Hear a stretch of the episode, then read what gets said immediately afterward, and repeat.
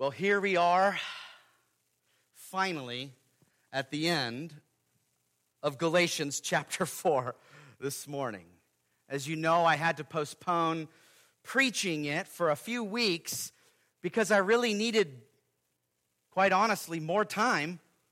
The really difficult passage. And before you start judging me here, questioning what I've been doing with my time. What's going on, Daniel? Why didn't you preach this weeks ago? I'm not the only one who has wrestled with the complexities here in this passage. John MacArthur quips some say it's the most difficult passage in the New Testament. And that you've probably never heard a sermon on these verses because no one would just choose to preach it on their own, but basically have to be forced into preaching it. I could kind of relate to that here, as these are the next verses ahead in our series. And these verses are certainly not my go to passage uh, because, at face value, you see, they seem kind of obscure. It could be difficult. What does this mean? And what does this mean for me? But let me encourage you that I have grown in my appreciation, church, not only of these verses that we're going to see today, but also how they drive home what the Apostle Paul has been arguing the whole time up to this point in his letter. Or, as one scholar put it, this section serves as the capstone of Paul's argument that he started back in chapter 3 of verse 1. But in order for us to grasp it, we're going to have to put our thinking caps, as Alistair Begg, the pastor, once joked. Because the, the argument, you see, it's just quite involved. That's why it took me weeks to marinate in it and think through it. And it takes us all the way back into the Old Testament. Listen to the well known preacher Alistair Begg as he once coached his congregation years ago. And as he said this, as it relates to this passage, he says, These are the most difficult verses in the whole book of Galatians. If you are looking for a little ditty, as Alistair says in his accent, if you're looking for a little ditty or a sermonette for Christianettes, I have bad news for you because it's not going to be. And if you have already unscrewed your thinking faculties and placed them metaphorically under your seat, then reach back under the seat and bring them back up and screw them in place, or else just bail out completely because these verses demand our careful attention. And they are not irrelevant, he said. So, with Pastor Alistair Begg's humorous encouragement, let's read the passage together with our thinking caps on. And would you stand with me now for the reading of God's holy and inspired word to see our first point in number one law slavery, or Hagar, versus faith, freedom, or Sarah. Galatians 4 and verses 21 through 31. See it with me now. It says this Tell me, you who desire to be under the law, do you not listen to the law? For it is written that Abraham had two sons, one by the slave woman and one by a free woman. But the son of the slave was born according to the flesh, while the son of the free woman was born through promise. Now, this may be interpreted allegorically. These women are two covenants. One is from Mount Sinai, bearing children for slavery. She is Hagar.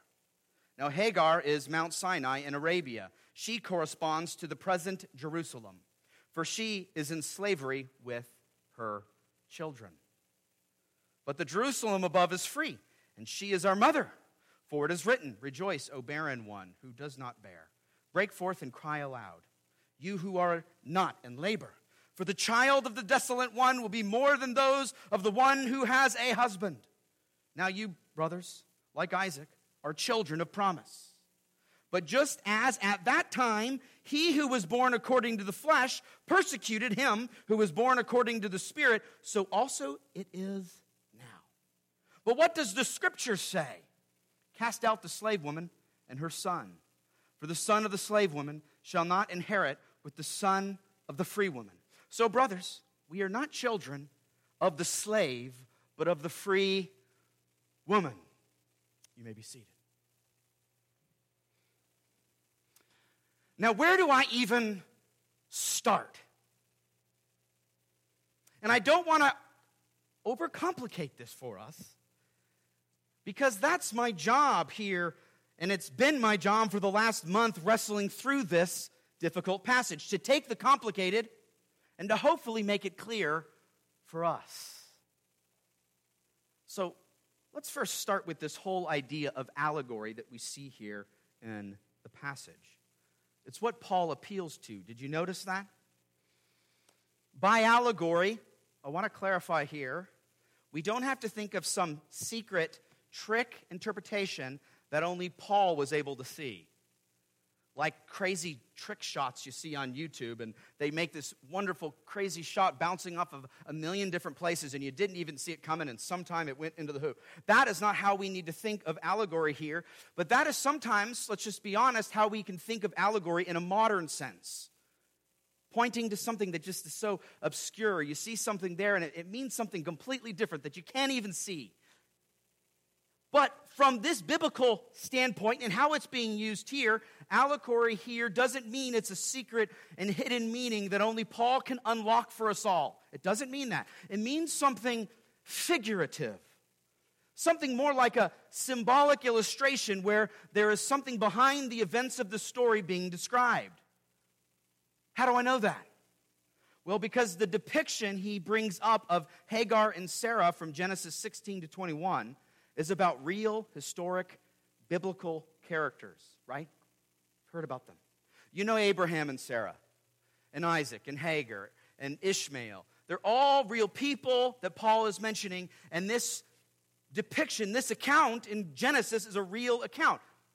So, as D.A. Carson, the very, very respected and really helpful New Testament scholar, points out, he says, Paul is convinced he is arguing from Scripture, and he rebukes the Galatians for not seeing what he sees in Scripture, for what he holds to be transparently there. Right there in Genesis is what he's even pointing out. It's there.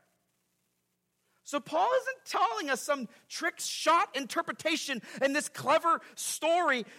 As Carson goes on to say, he says this that is not what Paul is doing here. Paul is not saying, now, let me give you a key that will explain the relevant Old Testament narratives.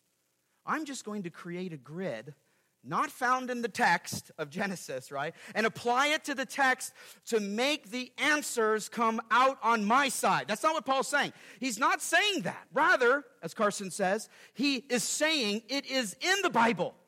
Read the Bible, it's there. So, what does this whole story of Hagar and Sarah mean? What was God using providentially in the Bible, in these real histories and this real existence, in these real situations to reflect to us allegorically or symbolically or illustratively here? What was He pointing us to in Genesis? Well, that's a good question. And that's really the point of this entire passage in our time this morning. Paul shows us what these two women have always pointed us to. One of them pointed to slavery, and the other pointed to freedom. Even right now, can you guess which ones are which? Just think about that. We're going to see it more. We need to see it here from the text. On the slavery side, of course, as you probably guessed, it's Hagar. Abraham's concubine, who was a Gentile Egyptian slave who had Abraham's first son, Ishmael, 14 years before Isaac was born. Now, the topic of slavery, when we bring that up, could be complex. If you remember back in a sermon I preached in, at the end of Galatians 3, we deal with that to make those distinctions. I'm not going to get into that now, but I point you to that to have a bigger picture of what was going on in biblical times.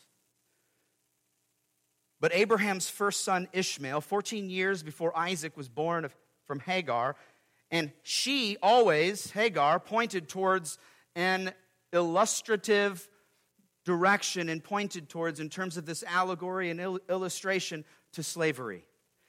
She always symbolized bondage in this way and even pointed towards the temporary Mosaic law that Paul also tells us before, as we saw, was like a prison, right? A guardian and manager. And basically, no different than the era of slavery that season. He says that. Remember, he says that when they were under the law, they were no different than slaves because they did not yet receive the inheritance and benefits that they had coming to them later. So that's one side.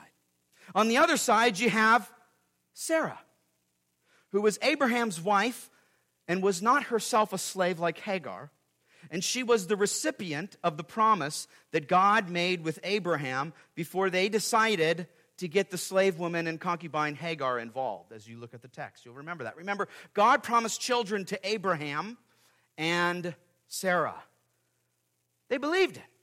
But then they misinterpreted and took matters into their own hand and got Hagar involved to have a child according to fleshly or sinful means rather than according to uh, faith in God's promise and God's specific provision. They trusted God, but then later got off track. On that note, the whole idea of multiple wives and polygamy was not ever the invention or plan of God as we see in the beginning of Genesis. But it's a fleshly, sinful, faithless act of humans to do it their way and not God's way, representing not freedom, but slavery. So you see, this is what God intended, it's what his purpose was of the Hagar and Sarah story from Genesis all along. Hagar to represent slavery and even fleshly bondage connected with the Mosaic law, and Sarah to represent the promise and the work and the spirit and grace.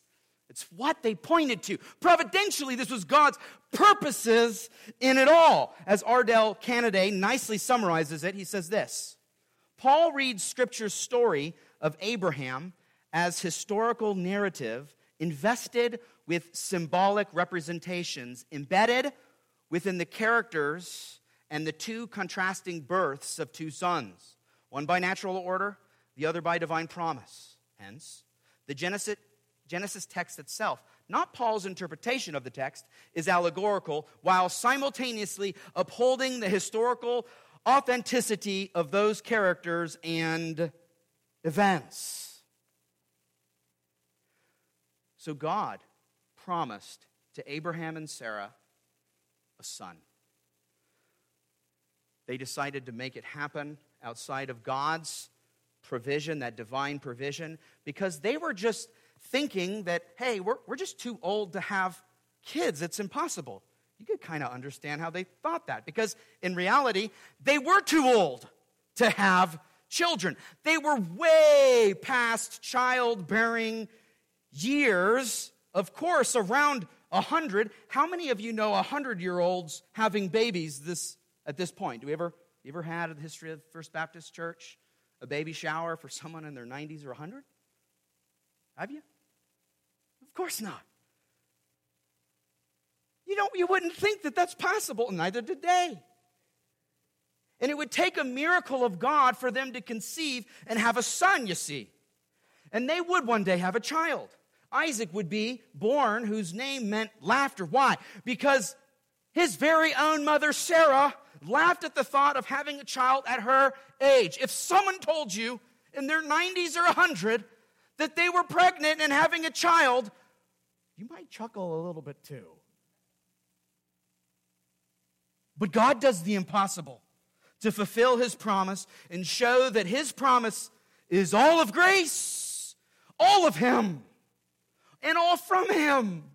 You can't get that wrong. In spite of Abraham and Sarah trying to make it their own and take it into their own hands, God intervenes and acts in a miraculous way. You might think, well, that's unfair. They were being sinful, right? And they, were, they weren't trusting God fully and, you know, misunderstood and confused, and they got Hagar involved. And you might think that's unfair, but that's the point, church. Abraham was justified by grace through faith, not by works when he believed God. He didn't go on and be perfect in all his ways. He misunderstood things, didn't he? And so do we. We need to rely upon the grace of God, not our own ingenuity. This is a big part of the point here for us. And just as we've seen before, Abraham has a very diverse offspring, doesn't he?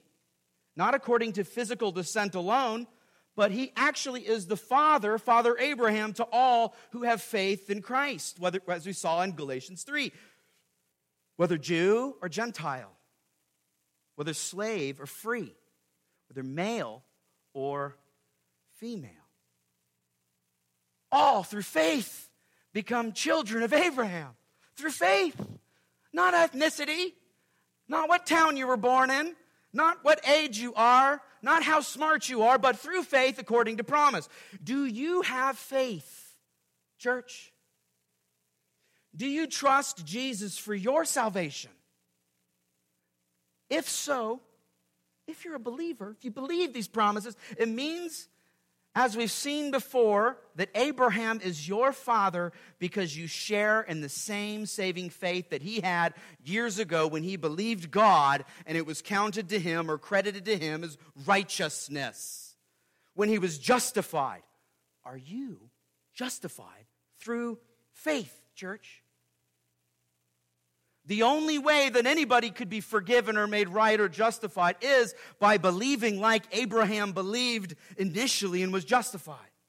And if you believe God by trusting in the promise of Jesus, who, as we also saw earlier in Galatians 3, is the ultimate singular offspring that God has always pointed to, as we saw there earlier in our series.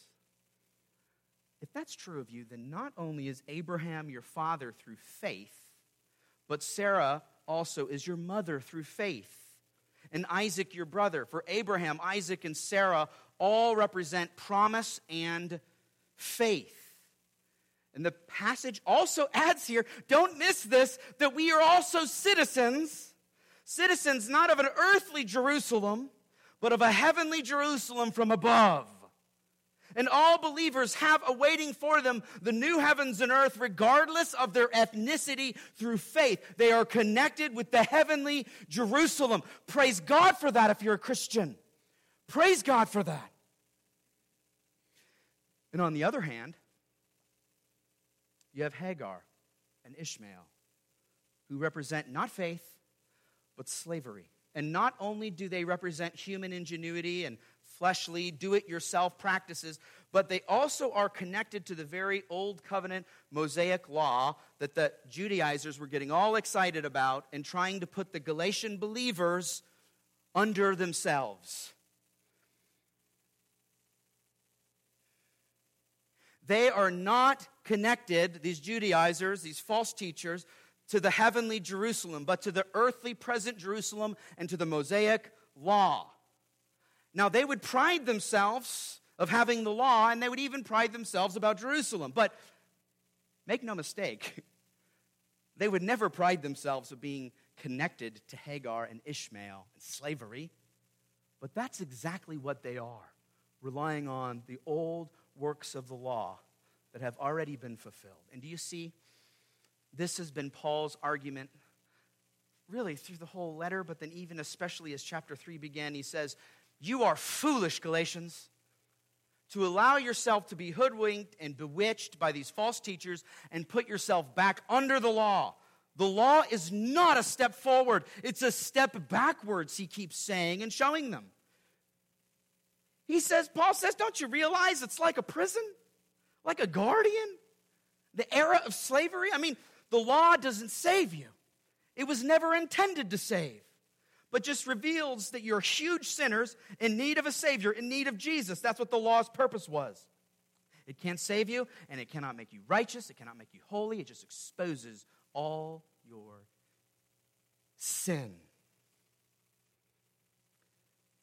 This has been Paul's point, as we see. And now he makes a connection with the well known Genesis historical account and says if you go back to the law, it would be like placing yourself into slavery after being set free. Paul is like, why would you want to do that kind of thing? It's so foolish. It makes no sense. Earth to the Galatians. Snap out of it. Come on. And these Judaizers, these false teachers, are not who they are claiming to be. They may claim Abraham and Isaac and Sarah, but in reality, because they are going back to the Mosaic law, they have Hagar, the slave woman, as their mother, and Ishmael, the slave child, as their brother. They are enslaved.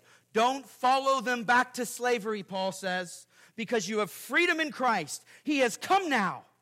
So embrace your freedom. We saw this also in Galatians 4 as God what? Sent his son, born of woman, born under the law, to redeem those who are under the law, so that they are no longer under law, but what? Under grace, no longer a slave, but what? A son adopted into God's family, an heir who will receive the promises. It's coming to them, as we saw in Galatians 4. So going back to slavery is foolish I mean, you've heard about some of those stories, maybe, haven't you? Of people that have been in jail for a long time. And then they were released after serving their time. But they were so used to prison that they intentionally committed another crime to go back to jail. Have you ever heard of anything like that? That's the kind of foolishness that anyone deceived enough to actually decide to go back to the Mosaic law is really displaying. It's crazy. Don't do that, Paul says. That's what the Judaizers were duping and tricking the Galatian Christians into, and that the Galatians were in the middle of sinfully being tempted towards that false gospel, those false realities. Don't do that. As Matthew Harmon put it, Paul sees the desires of some to keep the Mosaic law as an effort to return to submission to something that no longer has authority over them because they have died to the law through faith in Christ. So, this whole section is just another argument from Paul pleading with the Galatians to not go back. Don't go back to the law. And I realize that all of that is a lot to take in. I get that. But it all boils down here to two sides, as we've been seeing. As Derek Thomas nicely and memorably puts it into a chart, and I'm going to end this complicated point here with this chart so we can see it and you can see it on the screen. Two sides. Here are the six sets of two sides from Derek Thomas there. It says, and you can see them here, and let's see them together. Two mothers, Hagar and Sarah. Two sons, Ishmael and Isaac. Two covenants, Mosaic and Abrahamic. And, and I would add, further pointing to, of course, that future fulfilling in the new covenant, okay? Two mountains, Sinai and Zion. Two cities, the earthly Jerusalem and the heavenly Jerusalem. Two conditions, bondage and slavery. So, look, that's a lot there to take in, right? I get that. And that's what Alistair Begg got us all to put our thinking caps on for. But what does this all mean for us, church? I mean, Paul has been hammering home this point that we are not under law, but under grace through faith. And this is just another example of that here. But what else is going on? What is the driving and taking home point that the Galatian believers were to, to, to hold to and, and, and apply here, and that we should apply as well? This leads us now to our second point, and number two, anticipate legalistic persecution. Look with me in your Bibles again to Galatians 4 and verses 28 through 29. Now, you brothers, like Isaac, are children of promise. But just as at that time he who was born according to the flesh persecuted him who was born according to the Spirit, so also it is now. Now, you see what this whole detailed and very shocking allegory or example of the true underlying symbolic meaning of the Hagar and Sarah story is about. What it's all about. And remember, just think about this. This is a scandalizing story for the hearers. No one would have necessarily saw it. It was in the text, but certainly the Jews wouldn't see it, and, and certainly the Galatians weren't seeing it then. Why? Because they were following these false teachers down a bad, bad path. So they weren't seeing it, they'd be scandalized by it, shocking. But here's the point, and notice here in verse 28, he's addressing them as brothers to summarize his point. So Paul brings up the symbolic meaning that Genesis 16 through 21 always pointed to in order to warn and point out to the Galatian believers the insidious poison and persecution of the false teaching Judaizers and what they're all about. He points it right to them. Don't you see? This is always how it's been. This is how it has been happening. Paul reminds them that way back when Ishmael, the son of the slave woman Hagar, persecuted or even mocked his younger brother of the promised Isaac years before. And that since Paul connects the Judaizers to, to Hagar, that's his connection. That's, that's what he has for them. He connects them to the Mosaic law, to the earthly Jerusalem, to slavery. He sees in these false teachers an Ishmael like persecution and persecutors of these Galatian believers, even though they seemed to really like, these Galatians seemed to really like the false teachers, and even to reject their friend and truth teller Paul himself, even because he was telling them the truth. They liked these false persecutors better. They didn't see them in the great persecution that was coming upon them. Paul is like, Look, friends, come back to me, come back to the truth. These false teachers are just seeking to put you into bondage and slavery all over again. They want to manipulate you, they want to flatter you, as we saw last time.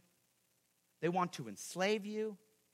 And in fact, putting you back under the Mosaic law right now, at that point in biblical history, Paul is like, that is manipulating, that is manipulation itself. And we can see that, right? Based on Paul's argument. I mean, if we all just rewinded back to the time of the giving of the law, we see good purposes in the law and what it was meant for originally, right? We all see that. It's not like the Mosaic law was contrary to God's working in promises. It's not like it was just evil and wrong and sinful. No, Paul makes it clear that that is not, the law is not the problem here. But he also makes it clear that the law was temporary for a season, only until the fullness of time had come, until Jesus was born, right? So, in its time, the law, that Mosaic law, and all its rules and animals slaughtering and, and all these different things in the temple, all of the things in the law, all those things that we see, it was for a good purpose. But now, if you go back to that old way, after Jesus has come, it's like putting yourself under bondage and slavery, and it's only a bad thing for Christians or the Galatians or anybody to ever be pursuing now, now that Jesus has come. The law in its time pointed forward to Jesus. But going back to the law after Jesus came is legalistic and it's anti gospel. It's contrary to the gospel. And it hurts you, and it was hurting the Galatians. Did you know that legalism, false teaching, hurts Christians? Do you realize that? It hurt these believers in Galatia because they were being persecuted, even though they didn't see it, even though they were drawn to this false teaching like a moth to the flame, ignorant of what they were really getting themselves into. They basically said, Peace out to Paul, taken off now to an apostle. I'm done with your gospel. I'm going towards these new, fresh teachers that came to town. And it seemed like these manipulative, flattering false teachers were good to them and for them, but that's because they were just being manipulated and hoodwinked and deceived. They were all confused. But Paul said here, in his clincher argument that they are only sons of Hagar, those false teachers, brothers of Ishmael, in bondage and slavery to the law and the earthly Jerusalem. Paul says they are not your friends as they claim. You, however, Paul says to the Galatians, must see the persecution of the legalists must see that you are no longer children. You're not children of the slave, slave Hagar like them, but children of the free promise who received grace through the Spirit and not by works of the law. This is his driving argument. And all these Judaizers are just simply cursed law keepers who are under a curse because they rely on works of the law for their salvation, as we have seen. They're falling off that mountain without a rope, without a harness, down to their doom. They're cursed. Paul tells them, Don't go there with them. Don't be cursed with them in this way. It's going to hurt you. Believer, there will be false teachers that you're going to run into today who are seeking to tickle your ears and may have true sounding teachings that are really meant to enslave you. Don't listen to them. Last Sunday evening, in our evening prayer service, we looked at Colossians 2, and we were able to see how powerless legalism really is, and that these powerless legalists were seeking to make genuine believers feel bad about themselves by hurting them, by hurling old laws that have been fulfilled onto them to make them feel like second class citizens, like incomplete Christians who only need to keep certain external laws according to what they're teaching to really be saved and to be really a part of God's people and to have a real in. That's what these false teachers were doing. Paul points out that that kind of thing is just persecution from godless false prophets. Don't listen to it. They're hurting you, they're seeking to hurt you. He shows them from the Old Testament exactly what they are falling into when these Judaizers are trying to persecute them by enslaving them under the law. Paul's, Paul's warning the Galatians here, and he's warning us here in Gallatin as well. Will you heed the warning, church? If so, we as a church and as individual Christians in this church should notice when we are undergoing persecution from legalistic, unchristian rules and expectations that are meant to bring us in bondage. If someone teaches or places expectations on you that is not in the Bible, or is not a correct application or interpretation from the Bible, then see it and see them for what they really are legalists seeking to persecute you, like Ishmael persecuted Isaac years before, and like the Judaizers were persecuting the Galatians. See it for what they are, recognize it. So, after we notice it, what should we do about it? Once we acknowledge that that kind of false teaching and persecution happens, what do we do next? This leads us to our third and final point, and number three reject, expose, and cast out the legalists. Look with me now in your Bibles to Galatians 4 and verses 30 to 31 for this. But what does the scriptures say? Cast out the slave woman and her son, for the son of the slave woman shall not inherit with the son of the free woman. So, brothers, we are not children of the slave, but of the free woman. Church, it all comes down to this now. This continued argument comes down to this. Paul has been pressing home the last two chapters, really, to this final application that we must take to heart, and it's not what Christians are usually comfortable with. So I warn you. Because many believers are taught more by politically correct culture than they are by a doctrinally correct Bible. Most Christians are uncomfortable with confrontation and making stern judgment on people's spiritual condition. Makes people uncomfortable. But Paul is telling the Galatians here, I hope you see, he's telling these believers, and even believers here in our church, First Baptist Church of Gallatin, he's telling us to make strong judgments about false teaching and Judaizers and any false prophets and act fast before it's too late. Because if we don't act fast, if they didn't act fast, they might fully be corrupted by them. Remember, Paul kept lamenting over and over again the fact that he wasn't even sure if his labor over them, all the work that he did, was in vain, or if they would fall away fully from the gospel. He was worried about that because if they continued on down that path towards the Judaizer, they, they would have left the gospel. Paul said if they did not come back to his gospel, then they would be damned, just like the false teachers that he condemned at the start of this letter in chapter 1. Remember, he says, Let them be anathema or accursed. Paul was making a judgment there on those teachers. And if the Galatian believers didn't turn back to the truth, then it would reveal that they were never truly believers to begin with and that they would be damned like the false teachers. The gospel was at stake. This is why Paul made it such a big deal. This is why the gospel is such a big deal here in our church and in our day as well. Because there's lots of false gospels that creep in. There's fa- lots of false gospels that are displayed. Richard Hays exclaims here, as it relates to this close of the passage, he says it's a stunning rhetorical moment. Paul saved his ace, his most dramatic argument for the end.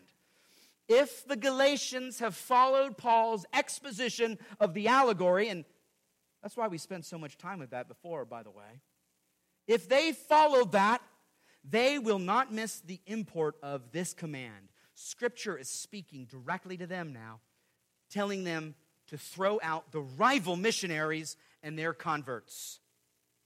And who are these rival missionaries? Rival to the Apostle Paul himself. None other than the Judaizer false teachers, these false preachers. They came proclaiming that they had the good news and the truth. Almost like mission, they were missionaries coming. Paul was a missionary before, and then these false missionaries came. But Paul says simply here throw them out. Don't put up with them. Now, that's a, that may seem really harsh to our ears and our hearts in our modern sentimentalities. But do you realize, maybe this might help in this, that false teachers can actually really, really hurt you and harm you, like big time? And that legalists who are trying to bind consciences to unbiblical teaching can really hurt Christians bad. I know many of them who've been hurt bad. Do you know that? Do you believe that? Do you feel that? Because if you did, maybe you wouldn't have that pushback to the confrontational Paul here.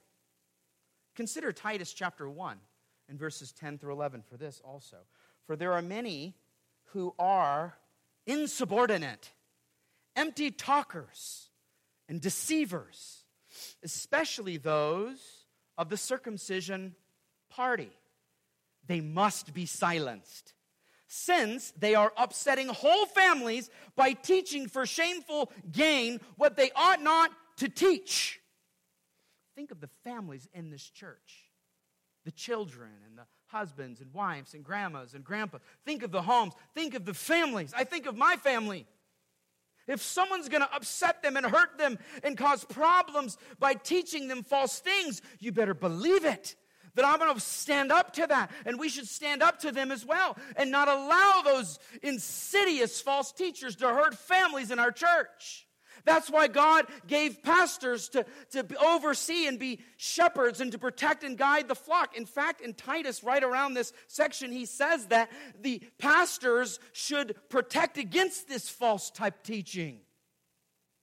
We need to follow the biblical worldview and the Bible, not our personal preferences of our culture and sentimentalities. Our culture says to keep the peace at all costs. Don't cause a fuss. The Bible says expose the false teachers and silence them as they are hurting entire families by the false teaching and living. Now, just to be clear, that doesn't mean hurt them or kill them like the mafia. That just means call them out, show them. Don't allow them to, to do it anymore. Speak up. Quit being silent. Quit letting them hurt families. Speak the truth. Be a real friend, not a manipulative flatterer. Point out the hypocrisy. That's what it means to silence them. And if we don't call out the falsehood here, then let me tell you, church families here in Gallatin and our church or associated with our church will be hurt just as much as those families in the island of Crete where Paul wrote his warnings to Titus about, and just as much as the families in Galatia were being hurt as well, that Paul warns about in this letter that we're looking at together.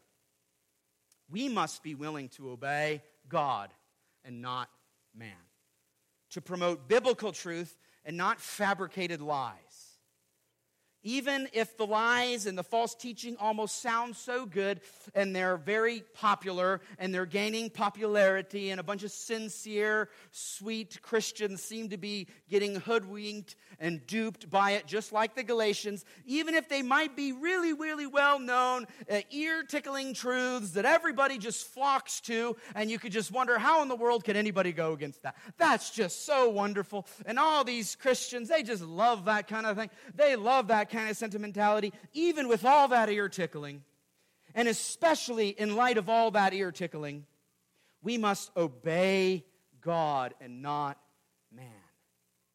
We must be careful to even be more vigilant in light of that because there's this insidious, deceptive teaching because it gets so popular and it gets so many Christians worked up and, and, and thrown off course.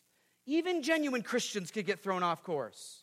Remember, if the Apostle Peter could get caught up into this kind of thing, and even Barnabas, the encourager, and other Jewish believers in the church of Antioch, as we saw in Galatians 2, and if real, actual Galatian Christians who received the gospel from the Apostle Paul himself, I don't know if you know this, but the Apostle Paul is a big deal. He preached the gospel to them. They got saved by Paul's preaching. He wasn't preaching anything watered down or wrong. He was preaching the truth. But even they got duped here. Even they fell away. They received the Holy Spirit, even it says. But they were getting all tripped up by these false teachers. Then I want to say, if that is all true, then don't you think that we can get duped too here today? By legalistic preachers who tell us unbiblical things and lay unbiblical burdens and expectations on us? Like the Judaizers expecting circumcision and for them to partake of holy days and Sabbaths and only eat kosher foods and all these things. We have our own legalisms today that somebody might put on you. And the real determining factor is it in the Bible. Is that an implication or a truth in the Bible? And if it's not, it's legalism and you need to cast it away. You don't listen to that kind of teaching. All this false teaching is based on false expectations. And rather than giving ear to it and being polite with it and just kind of tolerating it and, and, and, swallowing it hook, line, and sinker, what we need to do is not tolerate that kind of thing and that extra biblical expectation. Paul tells us to call it out, expose it for the gangrene, infectious poison that it is, to sound the alarms of the danger to shockingly even call a spade a spade, to point to the slavery of law keeping, to point to the bondage and prison of it all, and to further display the glory of the gospel, because the gospel says we want to put forward the good gospel. Legalism ends in bondage and slavery. The gospel of grace through faith alone, it equals freedom, church. So you choose, believer. Do you want freedom or slavery? Do you want free grace or merit based works? Do you want heaven or hell? The choice is sharp, but the answer is clear. The gospel is better than legalism because it's freedom, church. It's deliverance from bondage. It's forgiveness of sins. It's cleansing from guilt. It's hope in light of our sin. Choose freedom, not curse. Choose deliverance and fresh grace, not bondage and slavery. Choose Jesus died, buried, and rose again so that you might put your faith in that gospel and be saved apart from all works or, or, or, expectations or anything else by faith alone, by through grace alone, in Christ alone. Abraham is your father if you are a believer here. And Sarah is your mother through faith, Christians. And the Galatian believers, you see, they were all flipped upside down and confused about what they were to do to be right before a holy God when these new teachers came to town, weren't they? Really confused. But Paul points once again to gospel motivated justification, as our series title goes, as their only hope. And no matter what their ethnicity, no matter where they were born or what town they're from, their faith alone, through faith alone, Abraham's faith alone, they become what? Children of God. This means that for all of us here today, if we're Christians, if you have trusted Jesus, that you are a child of God through faith.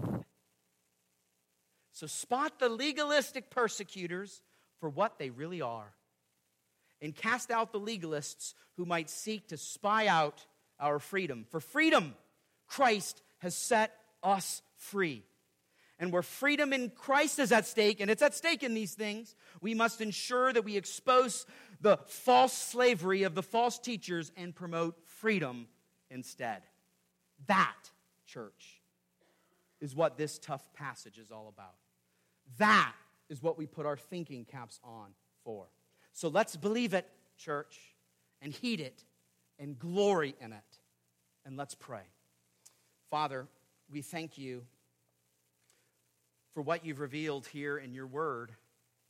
Thank you for the way that you protect your true sheep, your true children, believers, the way that you protect them, and the way you protected them back in the churches of Galatia as you sent the Apostle Paul to care for them and to point them like a good friend to the truth and away from the falsehood of these false preachers and teachers. Help us today to spot these legalists. Help us today, Lord, to look to only the genuine gospel for our salvation, for our good. Lord, would you do that?